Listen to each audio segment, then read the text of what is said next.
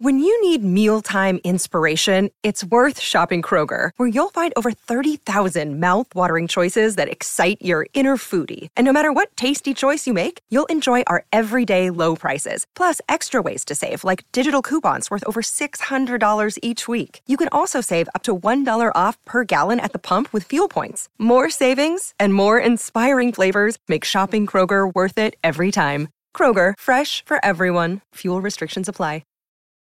Your brain needs support, and new Ollie Brainy Chews are a delightful way to take care of your cognitive health. Made with scientifically backed ingredients like Thai ginger, L-theanine, and caffeine, Brainy Chews support healthy brain function and help you find your focus, stay chill, or get energized. Be kind to your mind and get these nootropic chews at Ollie.com. That's OLLY.com. These statements have not been evaluated by the Food and Drug Administration. This product is not intended to diagnose, treat, cure, or prevent any disease.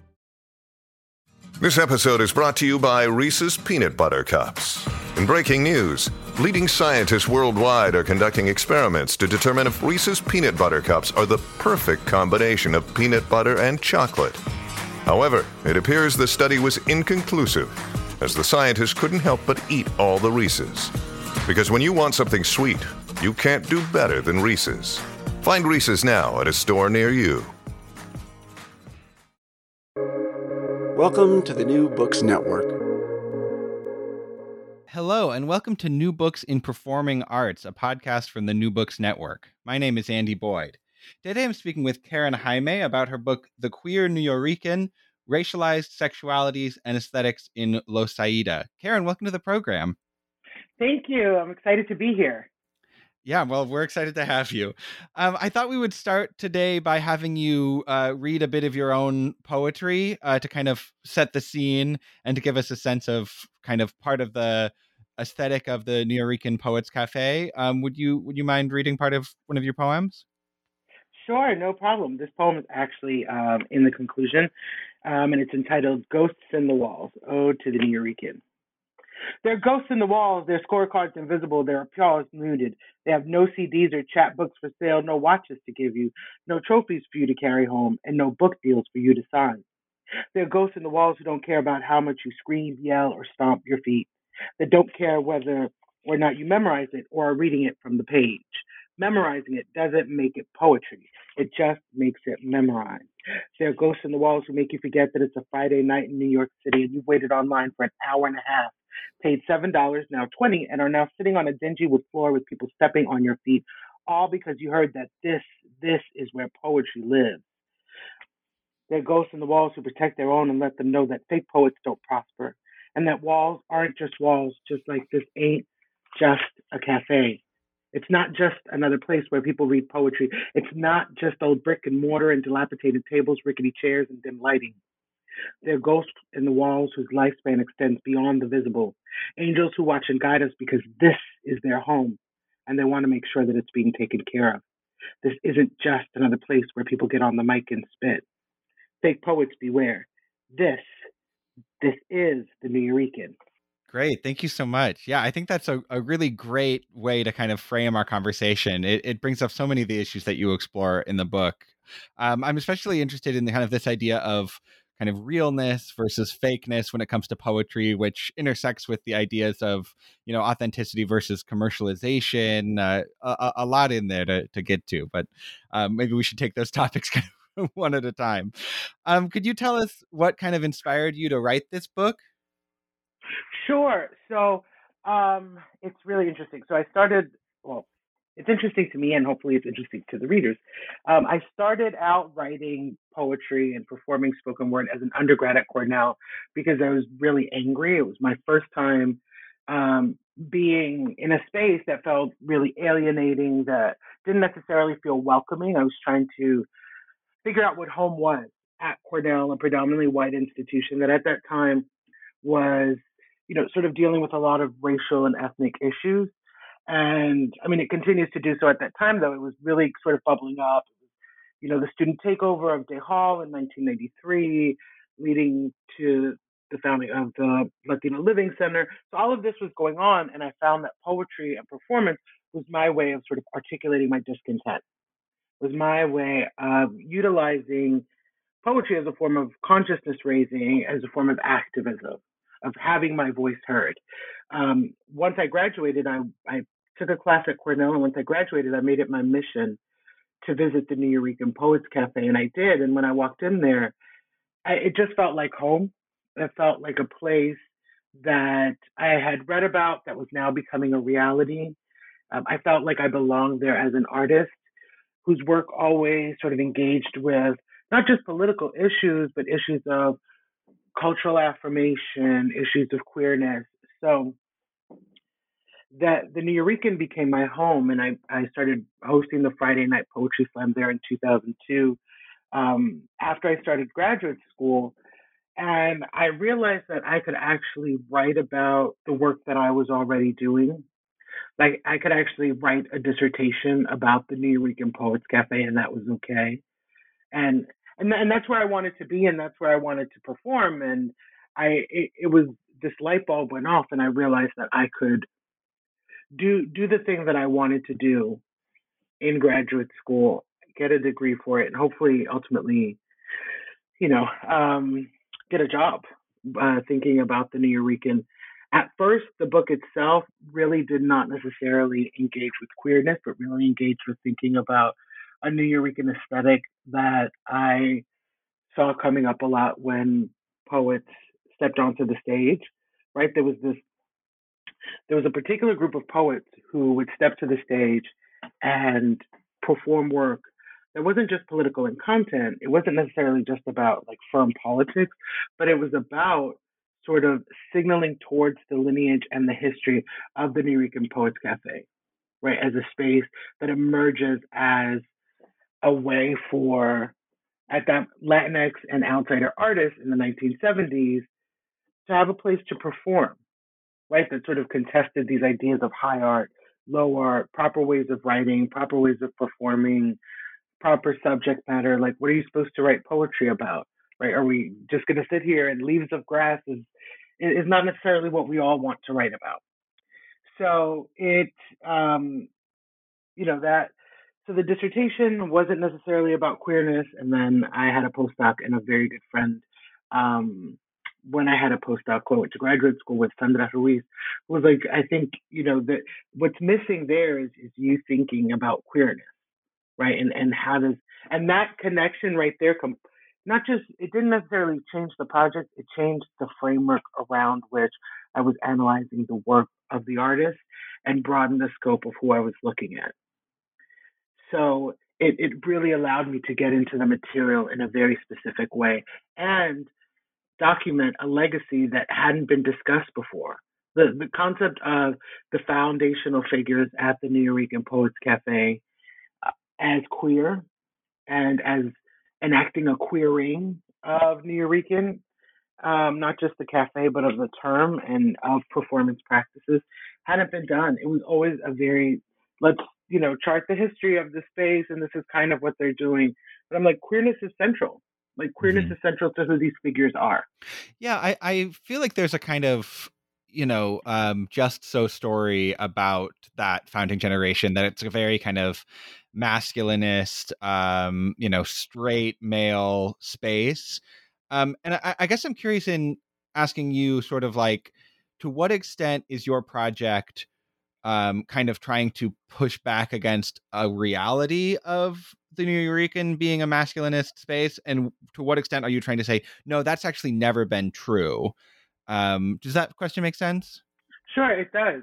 I mean, I think it's framed as such. I think it operated as such, but I think that it was masculine, like queer masculinity, right? Like we can definitely see, the foundational figures playing into these tropes of like masculinity and but not entirely, right? Like in having conversations and being around someone like Miguel Algarín, one of the foundational figures, and if not the foundational figure that people think about when they think of the Nuyorican, alongside Miguel Piñero, it was always, yes, the masculinity is always sort of framed within, like, they're all dudes, so obviously there's this, like, Latin machismo that's enacted, yeah, we can think about it in that way. But there's also this queerness and this queer desire that's articulated within that, that works to disrupt that and that constantly challenge that.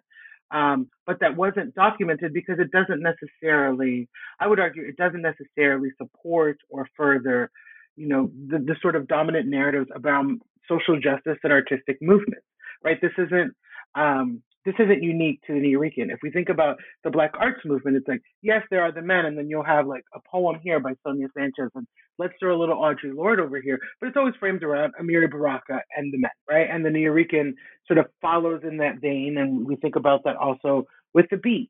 And these are people that, you know, Miguel and the foundational figures were in conversation with, that were also there at the beginning of the cafe, like Allen Ginsberg, like Amiri Baraka, they were there. Right. So in that sense, it feels and it looks very, you know, heterosexist masculinist. And that's the narrative that was written. And I think that there was a queering there, and that there was a queering both in terms of queer desire, but also in the performance practices that emerged that really challenged the sort of straight politic. Right. Like a sort of radicalism that's, you know, invested in heterosexuality. Mm.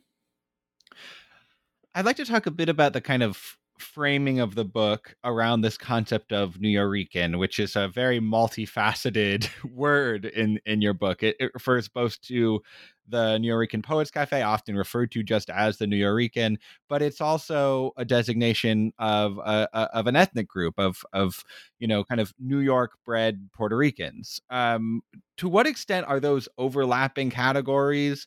To what extent is it an aesthetic category, an ethnic category? Does it depend on the context? I mean, you wrote a whole book about this question to a certain extent. So I have a hard time, you know, formulating a clear question about it. But yeah, I'd love to hear your thoughts on that. Sure. No, I mean, that makes a lot of sense. I think that when we think of, I'm going to the Nuyorican, it's referring to the space that always becomes like sort of the shorthand for the space, either the Nuyorican, and more recently thinking about it as Neo. I'm going to the Neo. I think, you know, it's difficult. It's different in speaking than it is in writing, because in writing, then I can very clearly mark the distinction between Nuyorican, lowercase n, as referring to the aesthetic practice that I'm arguing emerges from the cafe. And, you know, Nuyorican, I think, would be an easy way to identify sort of it's referring to people. I think, you know, it always gets tricky, and I talk about this in the book when we think of like Nuyorican poets. Are we talking about ethnically Nuyorican poets? Are we talking about, you know, Nuyorican poets in the way that I'm thinking about Nuyorican lowercase n as an aesthetic?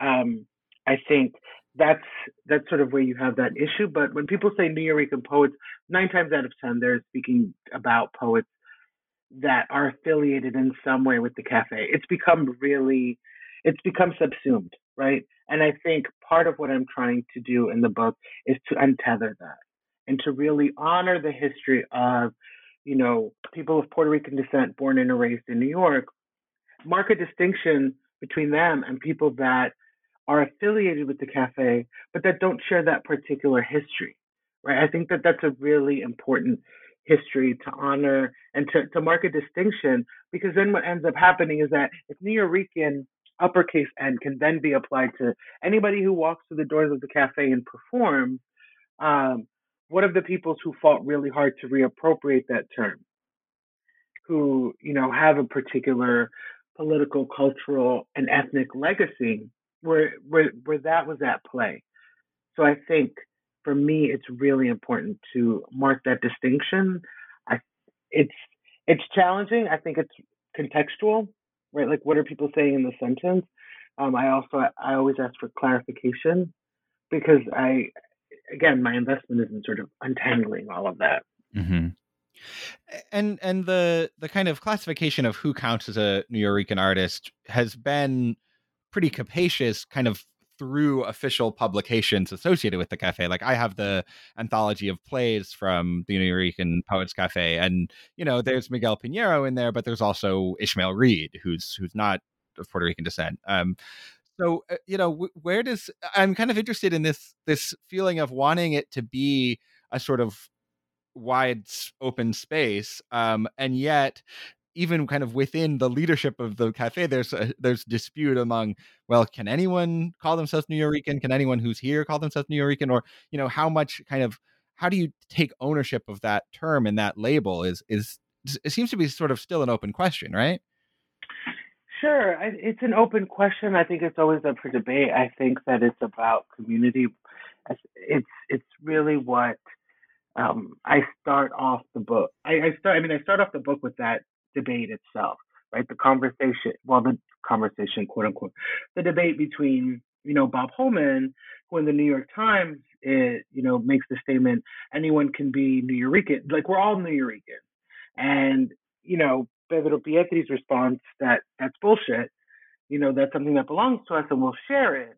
But, you know, it's not open to everyone. I think, again, what I do with the lowercase Nuyorican is open up a space for people who are not of Puerto Rican descent, whose politics are in alignment with the founding of the space, with the Nuyorican arts movement, to sort of find a home within that without necessarily taking over the ethnic and political politics of Nuyorican uppercase N, right? Yes, we can all be Nuyorican, but we can't all be a Nuyorican, right? There's a specificity in saying a Nuyorican versus Nuyorican is a broad sort of signifier, which part of the problem with sort of broadening it, or part of the issue that I raised in terms of broadening the term to include everyone, is that the question comes up, does it then just become a hollowed out signifier that's now applicable to everyone? If you perform at the cafe, then it includes you, even if your work does not necessarily align with the history and performance of the space, like the performance history of the space and the cultural legacy of the space. You know, I'm a historian at heart, so I'm invested in these modes of performance that challenge, you know, sort of traditional and rigid boundaries around performance. But I'm also deeply committed to cultural legacies, especially cultural legacies of a place like the Nuyorican Poets Cafe, because it was an artistic movement that actually had a space attached to it. I think that's something that distinguishes it from something like the Beats, where there was no Beats Cafe in downtown New York City, right? Like with the Black Arts movement, you had this move to establish theater and everything, but there wasn't a Black Arts Poetry Cafe or a Black Arts Cafe. There wasn't, right? So there's something very specific where the Nuyorican kind of fills in this gap and then becomes a space where all of these politics are enacted. And I think that that's great, but I think we still need to sort of honor what the term has a heavy legacy. Mm-hmm. And not everybody who even, you know, performs spoken word, you feel, has the right to kind of claim that legacy, right? Sure. No, because I think sometimes, especially in this particular moment after poetry, sort of after the rise of Poetry Slam in the 90s, around 96, when it really started gaining a lot of traction through the work of sort of Saul Williams, the Paul Devlin documentary Slam Nation. I think spoken word became a vehicle for people to do other things. Like it's easy to do in terms of all you need to do is write a poem and have someone open up a space for you to get on the microphone, and you never know who's going to be in the audience, especially at a place like the Nuyorican Poets Cafe. I mean, when I was hosting once, a poet brought Malcolm Jamal Warner, who was begging me to do 2 poems in a night. You never know who's going to show up. You never know who's going to see you and perhaps offer you an opportunity to do something else. There was Russell Simmons' Deaf Poetry Jam on HBO, and a lot of poets use their Friday night spot to sort of, and I'm not knocking that, right? But I think that with the increased visibility and commercialization, I think that the work oftentimes seeks to cater to a mainstream audience, right? That gig on HBO could result in you becoming an actor and getting on another show. So there are a lot of politics there. So it's not sort of like, I just need to have my voice heard. It's, okay, this is a way for me to get on not just the stage, but, you know, sort of access other performance opportunities. Yeah. There's something always changes when people realize they can make money doing something, right? I make a lot of money because I think before it was like, okay, I can sort of put my chapbook out there. And, you know, I'm coming from that generation where people are selling chapbooks and CDs out of their backpacks. Mm-hmm. But what happens when then that shifts? And like, I know, you know, a poet who was doing hip hop and, you know, performed at the cafe and then performed on HBO and then all of a sudden did this movie. Like, it just sort of, it happens. Like, I'm not just making some dollars on a Friday night outside of the cafe. Now I'm getting major commercial opportunities. Yeah. I want to sort of broaden this conversation about the kind of mainstream commercial viability of the work that was performed at the cafe. To the larger conversation of the gentrification in the Lower East Side, which is another major topic of your book. I could imagine somebody saying something like, well, Karen, the commercialization of the poetry enabled the cafe to stay open when, you know, performance venues all across the Lower East Side, even legendary performance venues across the Lower East Side, like CBGB and the Stone, are, you know, closed down. How would you answer that kind of a you know, pushback? Well, I think that the cafe reflected the change in the neighborhood, right? It was this dialogic relationship. So sure, there was that, but there were still people that were performing work from outside the neighborhood itself, right? The thing is that originally the cafe was this place in a neighborhood that you had public housing, you had, you know, Chatas, the community space. And those were the people that were going to the cafe. Sure, you had some people traveling, but nobody really was trying to go to East 3rd Street between B and C, right? Like, nobody's trying to climb over. As Reggie Cabico, I think I include that quote in the book, he's like, he shows up in like 92, 93 as an undergrad at NYU. And it's like, it was tumbleweed and syringes. And no one's trying to necessarily, you know, and I don't want to denigrate that. I don't want to in any way make it sort of like this ethnographic study of the space in that way. But I don't think that it was a neighborhood where the NYU students were trying to rent apartments, where, you know, NYU is a big force taking over a lot of the buildings and sort of, you know, we had the vacating of the buildings due to the AIDS crisis and, you know, the divestment and all of that. So I think, you know, the relationship between the cafe and the neighborhood is always one that's dialogic. I think that, sure, there is, you know, the ways that the cafe didn't necessarily need to adapt.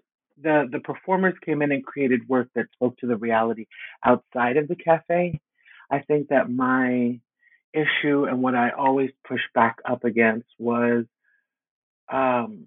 letting that be the only type of work that was performed and produced there, where that became the face, right?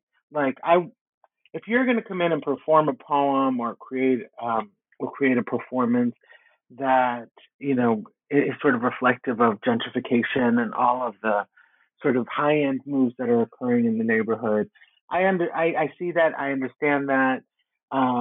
You may or may not make money. Sure, you'll invite your friends and they'll come in, but that can't be what takes over the space, where the space now just becomes a commercial venue, right? I think it's that conversation, that sort of that tension between the gentrification and the commercialization, and the people that are deeply committed to art that's challenging that.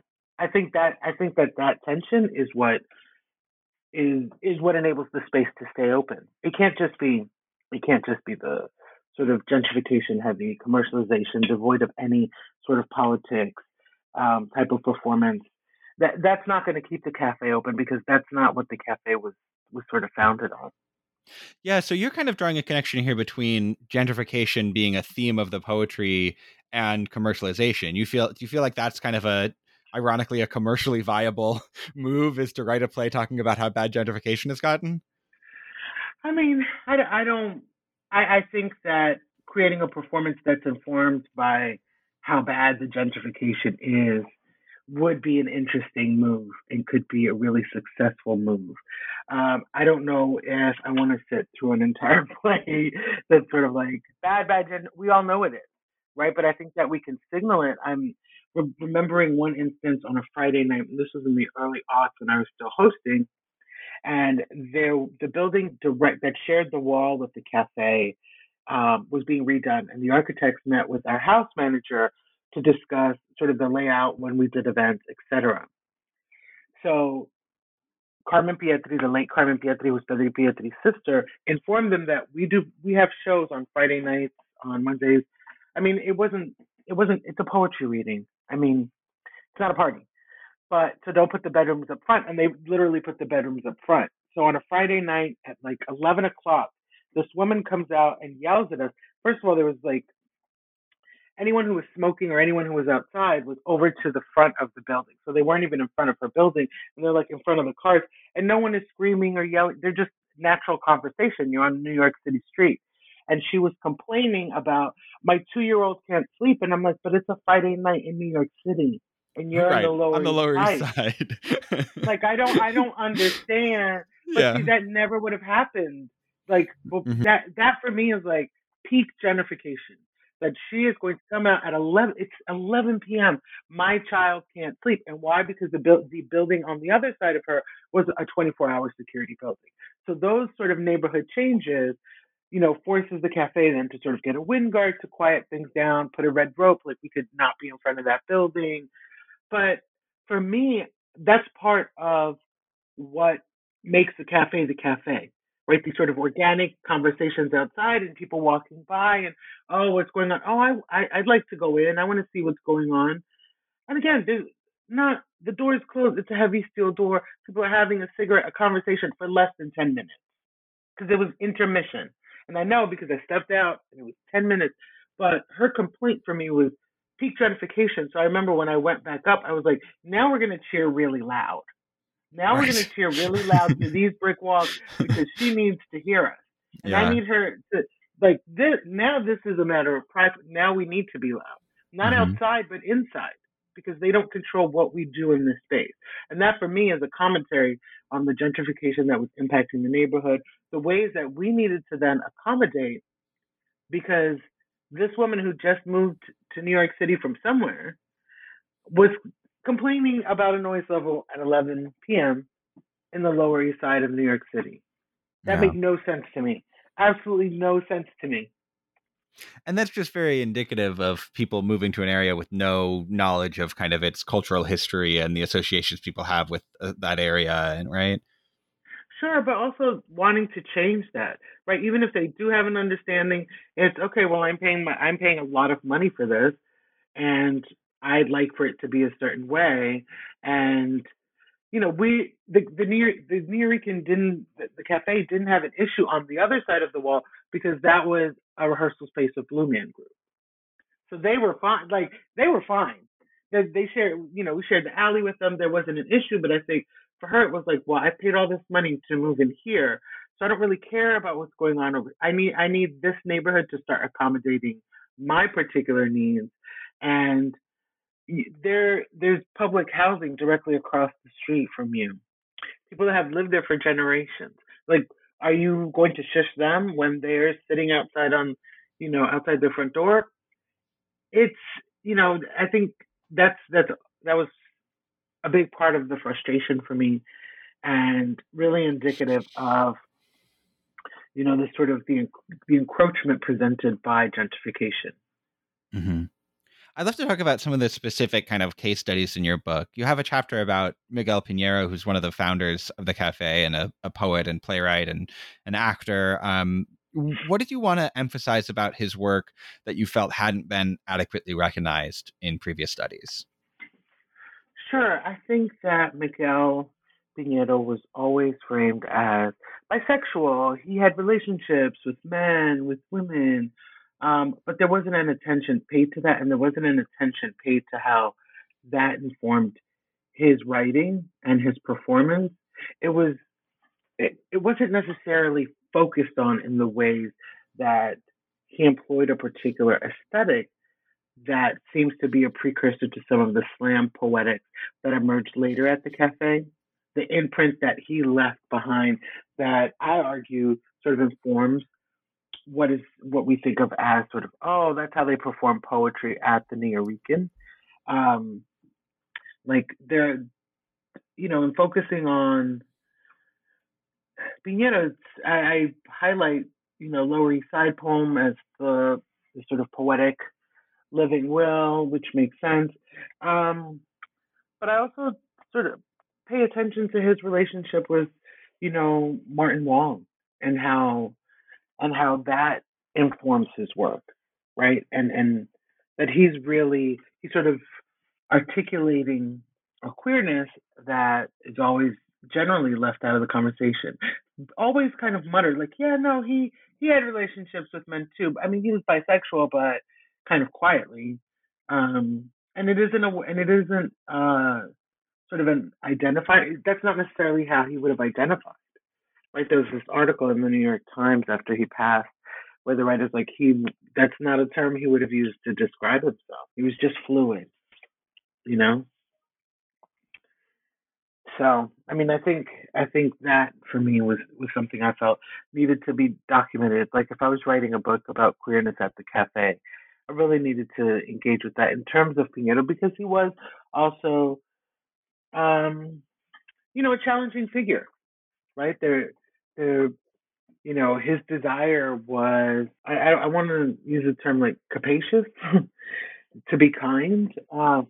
You know, it was, you know, there are stories of him, you know, coming on to young men that were younger, and not just, but significantly younger.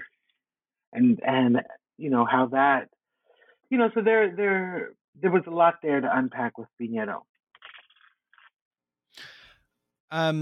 One of the other great intersections of queerness and the Nuyorican was the Glam Slam, which I'd never heard of before your book, but it's just an incredible, you know, could only happen in New York kind of moment. Could you describe what the Glam Slam was? Sure. So the Glam Slam started out in 1998 by queer poet, queer icon, Emmanuel Xavier, who had a relationship and you know, his personal history with the houseball community in New York, right? With Willi Ninja and Carmen Xtravaganza, and you know, his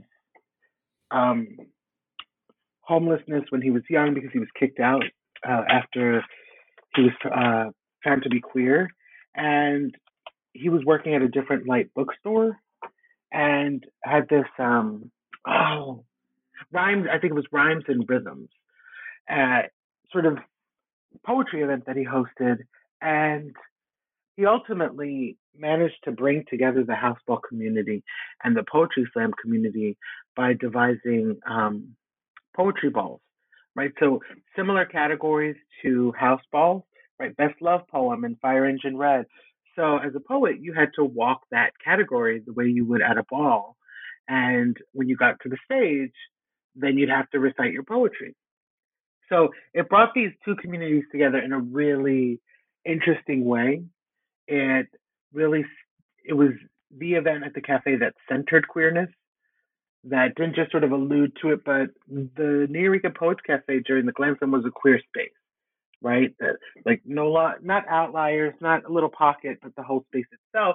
And you had the houseball community show up, different houses show up, along with people that were invested in poetry slam. You had categories, you had the ball at the end, winning the major category. The judges on like a poetry slam were judges that had a particular standing in both the house community and the literary community.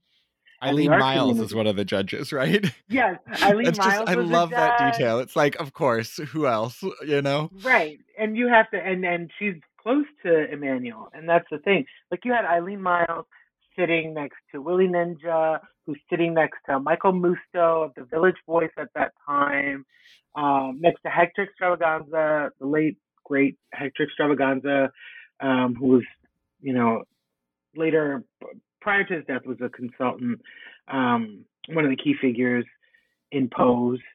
So you had all of these figures, right? Like downtown New York City legends judging poems. Like I won the Glam Slam, I think it was in 2002, and like Willi Ninja gave me my trophy. And for me, as someone who had watched Paris Is Burning, who knew, you know, had come into my queerness and had, you know, just watched tons of footage and was, you know, sort of blown away. I was like, I actually got a trophy from Willi Ninja. Like, this is legendary for me. Congratulations, by the way. I know I'm a bit late, but, you know. Thank you. That's like 20 years. Now it's 20 years ago. Yeah, it was an incredible event because you got to see these two communities come together. You got to see, you know, the sort of the poetry and the what Poetry Slam could be in a different way. And it was really important for me to highlight that connection because for me, that was a way that queerness intersected with Poetry Slam, intersected with the cafe in a really tangible way. Like when I walked into a Glam Slam at the Nuyorican, it was an experience I had never had.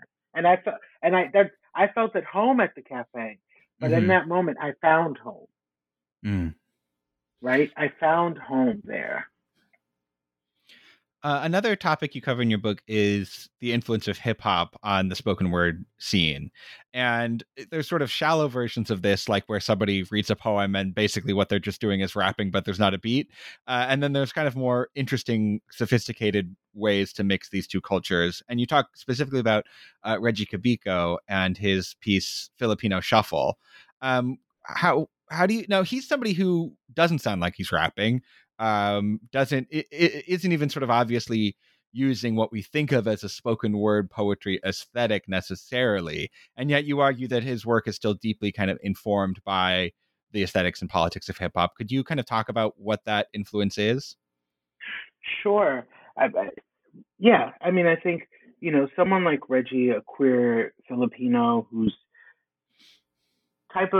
mode of performance is very much, can be more like stand-up comedy. There's a lot of humor, along with musical theater. Reggie does like a good tune. I think that's how his work is generally framed, and you can sort of read it that way. I think that he utilizes hip-hop aesthetics and specific those of sort of sampling, right? We think of the four elements of hip-hop. He definitely uses sampling throughout his hip-hop theater show, or his play that I'm framing as Hip Hop Theater, Filipino Shuffle, in the ways in which he samples and remakes the classic Robert Townsend film as Filipino Shuffle, right? So he uses some of the same tropes. He uses scratching in the same way that a DJ would in terms of his delivery in certain scenes, but he also relies on particular spoken word aesthetics and types of performance. Specifically, I mentioned in the book that sort of quote unquote calling someone out or calling someone's attention to something that they're doing that is problematic. Like he writes love letters to different celebrities that are both humorous but pointed critiques, such as the one he writes to Tia Carrera and how she allowed her body to be objectified. And he refers to it. A scene in Lord of the Rings. I've never seen Lord of the Rings, but there's apparently a scene in Lord of the Rings. They're like feasting on something, and he's saying that, you know, she's allowing her body to be feasted on by sort of white mainstream culture. So, you know, he's sort of and that's also similar in, that's something also drawing from hip hop, right? This sort of, I'm going to call you out. I mean, now we get a lot of it in Twitter, but just sort of back in the days, the rap battles is, you know, the back and forth of it. He employs these particular techniques in his work in a way that for me was drawing from hip hop and as part of the aesthetics necessary for the performance of his work. Yeah. Could you, I mean, I feel like people might be surprised if they're not familiar with this material to find out that there was something that could be called hip hop theater before, like In the Heights or whatever. So, oh my God. Yes. Could you talk a bit about kind of, you know, not just Reggie's work, but I mean, there's really a whole, you know, aesthetic continuum coming out of the cafe that I feel like rarely gets acknowledged these days, especially in kind of conversations around Lin-Manuel Miranda, who, you know, I don't want to talk about to great length, but I think it's worth saying he did not invent this idea that you could mix hip hop and theater. No, he did not. He did not at all. I mean, I think of the first International Hip Hop Theater Festival, and it's like late 90s at, you know, when he was still an undergrad at Wesleyan, because I believe he graduated in 97. You know, before Lin-Manuel created In the Heights, there was a whole cadre of people creating work, right? And I think, you know, we look at the Hip Hop Theater Festival in downtown New York City. A lot of it happened at, I want to say, PS 122. I remember seeing Sarah Jones, the great Sarah Jones, on stage when she wrote and performed Surface Transit. I mean, she's sort of iconic now, and thinking about, you know, the Hip Hop Theater Festival. And I always have a hard time thinking of In the Heights as hip hop theater. I really do. And it's not just because it's mainstream. I do think that Lin-Manuel employs particular aesthetics and he uses rapping, but I think that there's a bit more to hip hop theater than just, I'm going to include rapping and brown bodies on stage for it to be hip hop theater. I can see, sure, if we want to come up with a definition for hip hop theater, he definitely falls in line with that. But I think that that's not the hip hop theater that I was introduced to. That wasn't necessarily the type of work that I saw staged. So I mean, I won't even get into that. But there's a legacy of hip hop theater that predates him, that includes other performers, other histories, right? That includes Danny Hoch has a great piece in thinking about hip hop theater, and Danny Hoch was definitely one of the initial figures and one of the sort of foundational figures in terms of hip hop theater, where he's like, it's more than just theater with a hip hop beat, right? There's a complexity, a pushback against sort of dominant norms and tropes of performance, of writing, that I think connects it to, you know, some of the initial shows, like Sarah Jones, for example, were drawn from a poem. Like, how do I make this poem into a solo performance show? And sort of how do you branch that out? How do you create different characters around this, right? A lot of the hip hop theater that I was introduced to and that I initially saw was solo performance, was a different type of theater. Not that, you know, solo performance is a new form of theater, but a different type of theater that included political content, that included performance on stage, that included an engagement with spoken word and slam poetry, that I don't see in something like In the Heights. Mm-hmm. And when you think about it that way, as hip hop theater being in conversation with poetry and kind of theater coming out of poetry, you could even see something like For Colored Girls as being a piece of hip hop theater, or, you know, proto hip hop theater or something like that. Sure. And I discussed a bit the relationship between Entozaki Shange's For Colored Girls, and again, Entozaki was one of the is listed on the website and was a foundational poet at the Nuyorican Poets Cafe. One of the early readings of For Colored Girls was at the cafe, and I think, you know, that's sort of a precursor, right? That's a precursor to this moment that later emerges, with hers was very much a choreo poem, but it's definitely a precursor and that type of aesthetic that is drawn from. And there's an investment in the literary in that, right? The literary in conversation with the performance, in conversation with theater. That's something that I think sort of connects, that Reggie is really doing well. Mm-hmm. I'd love to kind of return to what we kind of started with, which is kind of your own involvement in this scene. And you commented, you know, that some of this stuff is now 20 years ago. And I'm just wondering, what is it like revisiting footage of yourself from the early 2000s, you know, now in the context of writing an academic book about the subject? I look younger. I look a bit more carefree. Uh-huh. But it's really interesting. It's a particular, not just my personal history, but it's a particular history of the cafe that I am excited. I was excited to revisit. I'm always excited to continue documenting, archive, and thinking about and with. I think that was a really special moment in time. Before we had, you had to catch it. It was before, if you weren't there, you couldn't record it on your phone.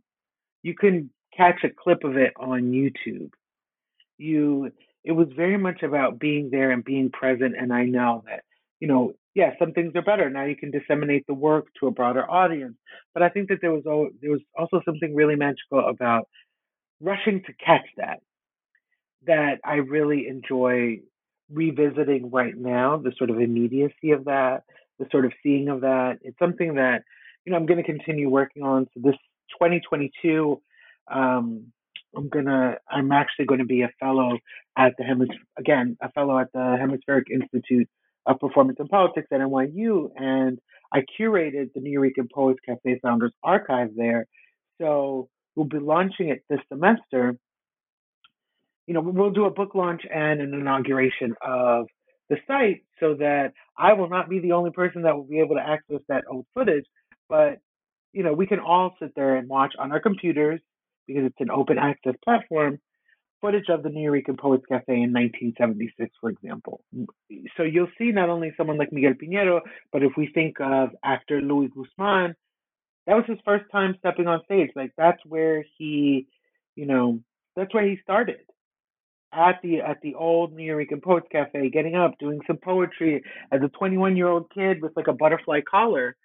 So that type of stuff is exciting for me. See, sure, I'm a part of it in the 90s, and seeing myself is always exciting, but not seeing myself for the point of seeing myself, but seeing myself as part of this incredible cultural legacy and moment. As, someone who always loved the space, but who can now continue to make the space visible and challenge these narratives and challenge. That's my way of challenging the sort of gentrification and the gentrification art. It doesn't have to be this way. It was not always this way. And we don't have to allow it to be this way. If you are going to step into the space, then your work needs to do something. Your work needs to heed the mandate of Miguel Algarín that the poetry needs to do something. Don't just get up and recite a poem, but have it matter, right? And I think in this moment, we continue to need that. As a last question, I wonder, do you feel hopeful about the future of the Nuyorican Poets Cafe kind of going into the 2020s? I do. I feel really hopeful about the cafe. They received a grant a couple of years ago to broaden up the entrance, to sort of redo some of the upper floors.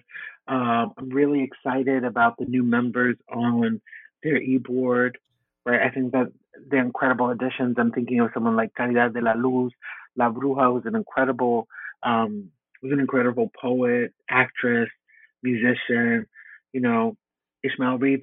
There's a new energy that I'm really excited about in terms of the cafe, and people who I know are committed to ensuring that not just in preserving the legacy of the cafe, but continuing to add to it. Well, Karen Jaime, thanks so much for being on New Books in Performing Arts to talk about your wonderful book, The Queer Nuyorican. It's been a real pleasure to talk to you. Thank you so much. This was wonderful.